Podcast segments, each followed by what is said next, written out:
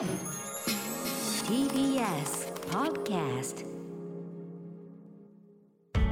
発信型ニュースプロジェクト。TBS Radio 905-954荻上チキ。セッション生活保護の申請11年ぶりに増加去年2020年度の生活保護の申請件数が新型コロナウイルス感染拡大の影響による雇用情勢の悪化で11年ぶりに前の年より増加に転じたことが厚生労働省のまとめで分かりました。生活保護の申請件数はリーマンショック後の2009年以来減少傾向が続いていましたが昨年度の申請件数は22万8081件と前の年度から5039件2.3%増えました。また今年3月分の申請件数は前年の同じ月に比べ8.6%増えた2万2839件に上り前年同月比での増加は7ヶ月連続となっています。厚生労働省は緊急事態宣言が延長される中状況はさらに深刻化する恐れがあるとして生活保護の申請は国民の権利です。生活保護を必要とする可能性はどなたにもあるものですのでためらわずにご相談してくださいとホームページ上でメッセージを発信しています。さて、新型コロナ、その影響は広いものがありますけれども、飲食店、映画館、医師や看護師など、現場の方々に話を聞いてきました。今日は性風俗業やセックスワーカーの現状について伺いたいと思います。はいはい、セックスワーカーの健康と安全のために活動するグループ、スウォッシュ代表の要由紀子さんに伺います。要さん、こんにちは。こんにちは。よろしくお願いします。よろしくお願いします。よろしくお願いします。さて、要さんにはあの昨年の4月にお話を伺いましたが、それから1年ほど経って、はい、コロナ禍の今、性風俗業やセックスワーカーを取り巻く状況というのはどうなってるんでしょうか？よくマスコミからも、あのコロナで性風俗で働く人は増えたんですかって聞かれるんですけども、はい、あの都会と田舎であのだいぶ違うなって印象を私は持っています。はい、っていうのは都会だとあの緊急事態宣言で営業のあの時短営業をするところが多いじゃないですか。はい、でそのために、えー、バイトとかでシフトを減らされたり出勤を減らされたりして、えー、収入が少なくなって風俗でに面接に行くっていう人はあの増えたっていう店も聞いてます。うん、だけど田舎だと地方だとあの緊急事態宣言とかあのでなかったりあの時短営業がそもそもなかったりして、はい、そうするとバイトの人たちの出勤日数とか時間が減らされるっていうようなことはそんな都会ほどないので、えー、あのそれで面接が増えたみたいな出勤が増えたみたいなことはあんまり聞かないんですよね、すごく田舎だと。えー、だからその都会と田舎っていう視点で見ればそういうことが言えるしあと都会だとあの、えー、っと出稼ぎに行けなくなりましたよね、はい、今コロナで田舎の風俗店が、えーえー、っとコロナ感染者が多い都会からの出稼ぎを断っているんですね、この1年ずっと。えー、そうすると、都会の子たちは出稼ぎに行くのが減って、都会で都会にある風俗店の中でこう転々とするようなことが増えたのであれば、あの当然都会ではそういった子も、えー、増えるので、うん、えー、コロナで風俗で働く人が増えたという店もあるのは分かりますよね。なるほどはい、いろいろその例えばあの出稼ぎ一つとっても今までであれば夏はこの時期にとかいろんな移動も可能だったのが、まあ、変更を余儀なくされた点もあるといえばあるということですか？そうですね、うん、でそのさらにその出稼ぎ行けなくなって都会でいとどまって働く子も増えたし、はい、それで、えっと、バイトのシフト減らされて、えー、風俗で増えた子もいるかもしれないしでそういった子が、えっと、さらにこ、えー、困るのがそのフリーのお客さんが減ってるっていろ田舎でも都会でも言われてますよね。えー、あのそれで例えば常連さんとかえっと、あるいは指名客が、えっと、常に歩こうとかは、うん、えー、あんまり困らないっていうのはよく聞きます。はい、だけども、フリー客を頼りにする新人さんたちとか、えー、そういうこたちがなかなかフリー客がつかないので、ええ風俗店というのはフリー客は新人さんにつけるっていう傾向があるじゃないですか。はい。だから、えー、もともと指名のある子はフリー客がつかなくなっている、そしてフリー客を一周すれば、えー新人さんたちもお客さんがつかなくなるので、それでお店を辞めて、お店を転々として、新たな店で新人としてフリー客を待つみたいなうん子もいますよね。うんうんだからそのどういう視点であのコロナとセックスワーカーの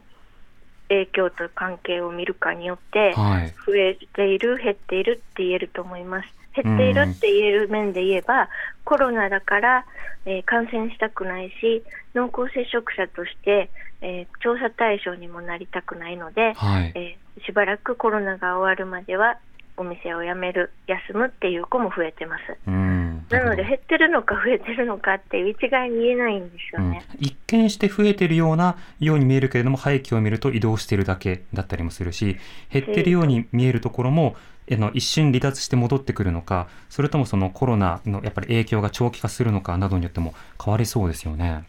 そうですね、うん。でコロナでどうなのかっていう質問ってはい。あのコロナきっかけでそのやめてるのへあふ増えてるのっていう、えー関心だと思うんですがええあの風俗嬢ってなんで風俗で働くかって聞かれた時にあのなかなかその人に理解されやすい理由しか言えないじゃないですか一般的に。はい。あの本当のことを言えなかったり、ええあの例えばコロナがきっかけなんだけども実はそのバイト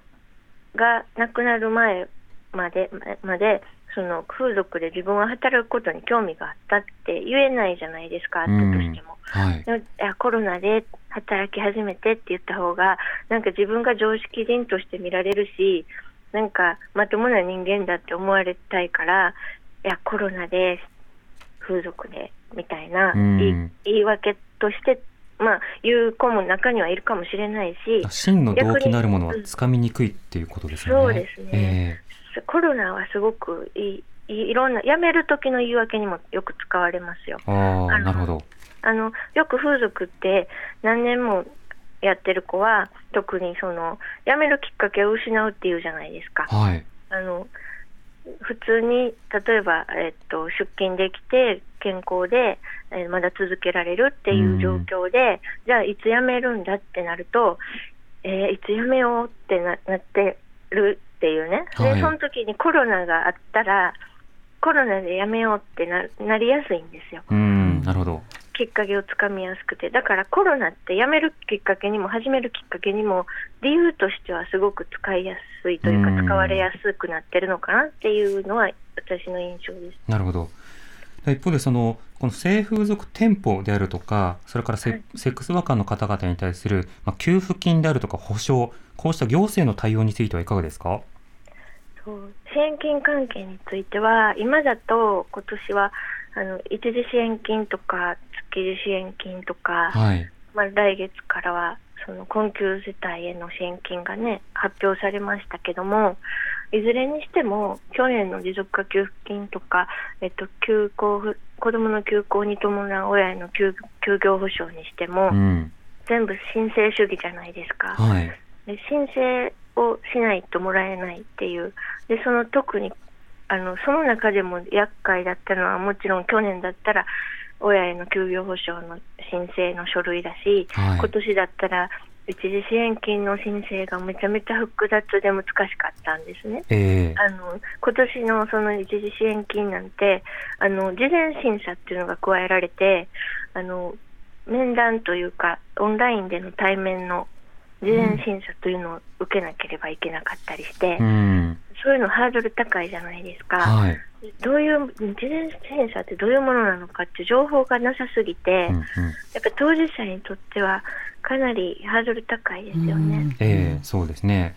またあの例えばあの風俗店の経営者の方が給付金対象から性風俗が外れることを違憲だということで裁判を起こされたりもしています。この間の行政の対応とこうした裁判の動きについてはどうご覧になってますか？はい、とこうしたあのコロナで支援に関しての関心はすごく高まって支援支援者もすごく増えてると思いますし、はい、あの支援状況的にはすごく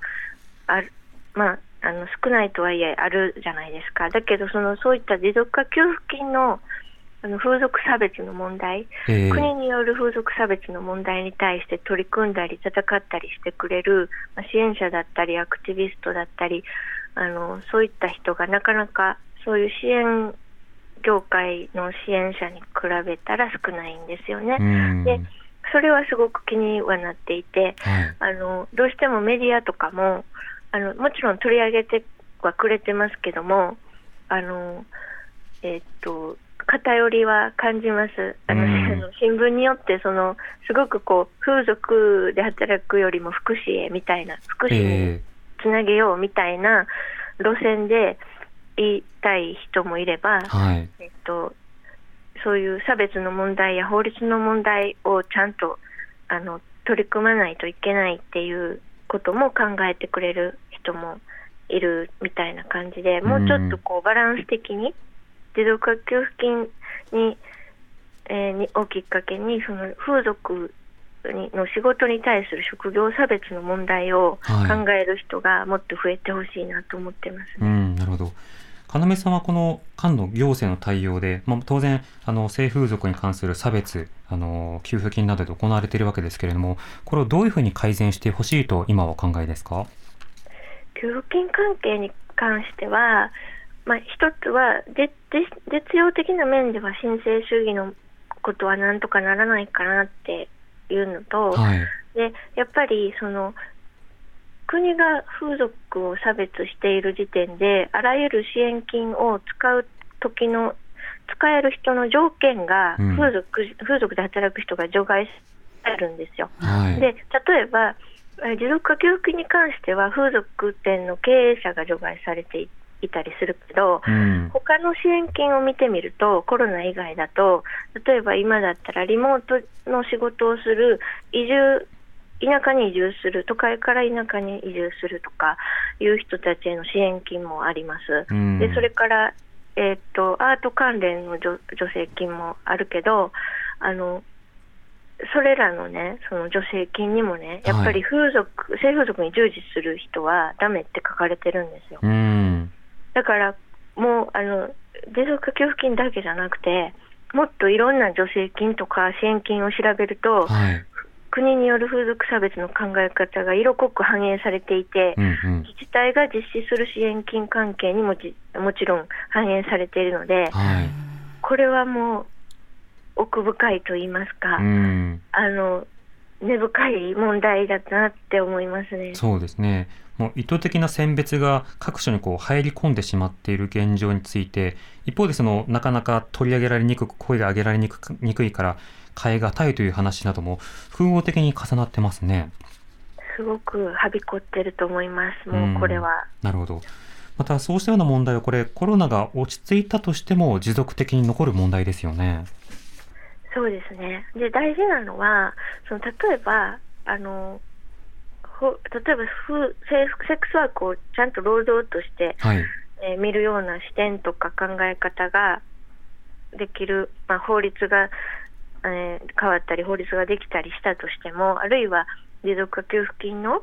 あの裁判で、えー、風俗性風俗側が勝訴したとしてもですね、えー、あの重要なのは社会社会にある、えー、社会にまともなことを言う人々がどれだけいるか、あるいはまともな社会運動がどれだけあるかにかかってるんですよ、こういうのって。いくら立派な法律、立派な制度があっても、社会運動がダメすぎたらダメなんですよね。えー、あの例えば今回、朝日新聞で昨日、えー、っとオピニオン欄で風俗をなくすべきかどうかみたいな論点で大きく記事が載ってましたけども、はい、ああいうのを、えっと、今、働く人たちにとって重要な議論なのかどうかを無視して、えっと、載せる、そういう論点を載せるっていうのは、もう、ある種民度の表れだと思うし、うえー、こういう、えー、記事が出た、問題の記事が出たっていう時に、朝日新聞おかしいじゃないかっていう声が社会運動的な、えー、動きがどれだけアクションが取れるかが、えー、この差別を許す社会かどうかにかかってるんですよね。だからどういった論点でで当事者の人権であるとかあるいは偏見を取り除く議論になるのかということも重ねた上でこの議論が持続されるかどうかこそにかかっているということですか？そうなんです。だから、うん、だからえっ、ー、と人々のそのえっ、ー、と声っていうのが声を上げる人が多くいるっていうことがすごく大事。うん、そうですね。わかりました。要さんありがとうございました。ありがとうございました。ありがとうございました。今日はセックスワーカーの健康と安全のために活動するグループスウォッシュ代表の要由紀子さんにお話を伺いました session. TBS Radio 905 954.